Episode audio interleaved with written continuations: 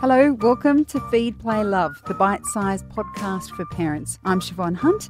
This is a show all about parenting. I speak to experts and carers about everything from fussy eating, toddler behaviour, sleep, and more. When my daughter was a baby, my husband played her Pink Floyd on rotation. He was convinced it would put her to sleep. We all have our own ideas about the right kinds of sounds that will help our babies sleep. So I'm intrigued to hear from Eli Murray and what he has to say about it. He's a composer and musician who has designed soundscapes for Kinderling Kids Radio's Sound Bubbles series and Bedtime Explorers, and has just released his own album called Outside Explorers. And to be totally transparent, Kinderling Kids Radio is Babyology's sister company. Hi, Eli. How are you? Very well, thank you. Thanks for having me, Siobhan. It's a pleasure. So, when you became a dad, were you madly thinking of ways to help your baby to sleep? Yeah, massively. A bit of background uh, before I started doing music production, I worked a lot as a DJ. So, I collected a lot of different types of music and genres. Uh, and I was very excited when we knew our son was on the way that I started going a lot through my record collection and pulling out all of these different types of music that I think that he would possibly enjoy while still inside my wife's womb. And uh, did you put the speakers on your wife's belly? And yeah, we did that. yeah, and we just played some of our favorite music to him, and naturally, a lot of that was more on the gentler side. Uh, you know, folk music, easy rock, uh, ambient, and also dub and reggae stuff that's quite low end and bassy. So you weren't playing Pink Floyd. No, but funny, funny you mentioned that. I do. I am a massive Pink Floyd fan.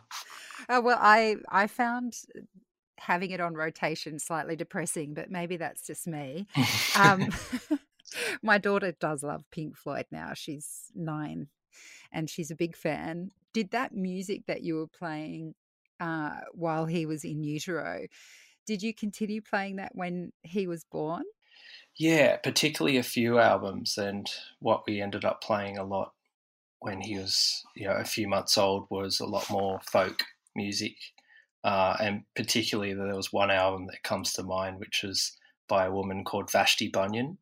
She's quite famous from I think it was the late '60s for putting out this one album that is just stunning. It's very simple, very innocent, and um, optimistic sounding folk. And we would play that to him a lot in his bedroom. And I actually had a turntable in there, so we used to play records to him, and that really, really helped. And I still remember those kind of earlier months as new parents, where you know, lack of sleep, and each day kind of melts into the what next one. Yes. And um, playing that rap album a lot to him to help him go to sleep. And do you think it, it helped you as well? Because I know other people might think of white noise like a the sound of a dryer going or that kind of industrial kind of uh, soundscape. But when you talk about that folk music, to me, it sounds like something that would help to calm you down as well. I mean, mm. did you find that at all? No, yes, you're completely correct. I think it helped our stress levels and I guess anxiousness, particularly when you're a new parent. I think after the first child, you get used to it, and I, I think you naturally become a bit more relaxed. But particularly with our son, we were still, you know, learning the ropes and could be quite stressed. So I think playing that music helped us, which I think naturally, obviously, was passed on to him. Yeah. So, moving on to the work you did on sound bubbles for kinderling, how did you kind of conceptualize the sort of soundscapes that you'd make for them? Like, what were you thinking when you were putting that together?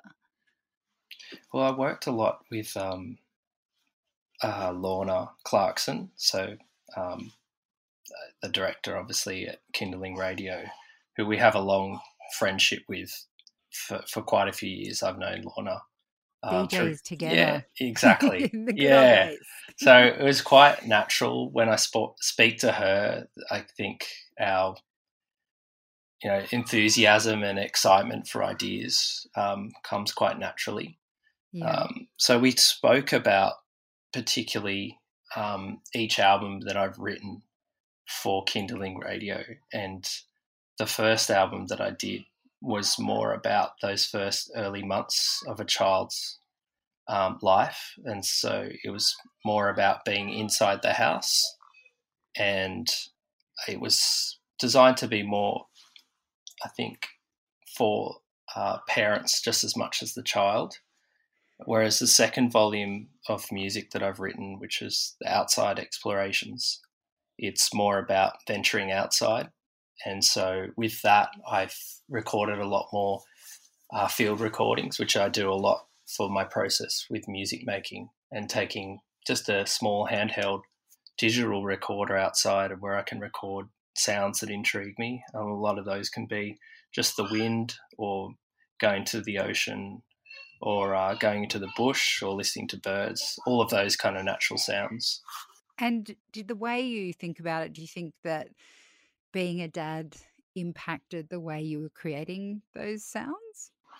Yeah, I think so. I mean, being a parent obviously really helps create the music that I've written for this because I have that real time interaction with my own children. I've often put on some of the music that I've written at lower volumes while they've been playing or just being outside, uh, you know, in our backyard and just putting it at a level where they don't really notice it, but I can see that it really affects them in a positive way. So does it, it's their mood, do you think? Is that what? Yes, definitely. I think it just calms them. I think the idea with meditation music and particularly the music that I've written for Kinderling Kids Radio is that it should be sounds that are not completely engaging. They're more like background sounds, and the idea is it's um, just kind of creates an atmosphere more than an engagement like you listen to a modern day pop song and you know listen to the lyrics and interact with the rhythms, whereas the music I'm writing here is more about just putting it so it's subtle and it just helps obviously create a positive atmosphere and hopefully helps people and children just relieve their anxiety or stress. And particularly talking to you right now where we're back back in lockdown again and um, yeah people are really finding it tough not it's not just myself and my wife, but our children. You can see how much it affects them. And mm. my son, who's now seven, he's old enough to know what's going on. And I think something like COVID nineteen is a word that he's very familiar with now, and it's associated with pretty negative feelings for him as well. And it's interesting you say that in terms of having it sort of background to help with mood, because I never realized how important it was to have some kind of background music when you're working until I was in the office over the last 18 months or whatever. And there's been no one else in there and no music, no nothing. And it's just the silence can make it very intense in a way. Like, I don't get me wrong, I have children, so silence is golden when mm. it happens. but when you're all together at home and you can't go outside or you know, or you're trying to concentrate on something or something's going on, when there's no music, it can actually make things feel, if you're not in a great mood, it can make it feel worse. Oh, definitely. I completely understand. I find it enhances and it heightens stress, anxiety, worry, um, those negative feelings. So I'm a massive believer in, yeah, when I'm in those kind of, you know, negative moods, I know I know to put on music and particularly music that is not full of words and and beats or rhythms. Um, it's more I like to just put music on that will help lift my mood and just create a, a more gentle atmosphere and more positive without having to be completely engaging. Yeah, and I love the idea with outside explorations that it is so calming, but you do have that liveliness of the sound of the outside. Mm. Kind of can go there without really making the effort. well, that's a that yeah, it's a really good point. I think right now, as mentioned, just with lockdown, that people can put on some of this music that I've created and go somewhere with it. And I'm a massive believer in that. I think a lot of the music I create is all about creating imaginary landscapes or places to explore without obviously having to leave the comfort of your own room or uh, wherever you're listening to the music.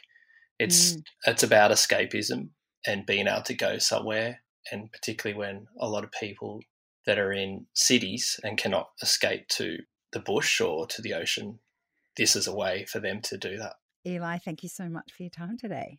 Thank you. That's Eli Murray. He's a musician and composer. And Kinderling Kids Radio is playing Outside Explorations by Gentleforce all this week as its High Five feature album. So tune in through the Kinderling app to listen. And to get yourself a copy of Outside Explorations or to explore any of Eli's other music, head to gentleforce.bandcamp. I'll put links in the notes of this episode. Feed, Play, Love is a babyology podcast produced and presented by me, Siobhan Hunt. I'd love to hear from you, so if you'd like to get in touch, email me at feedplaylove at theparentbrand.com.au. See you next time.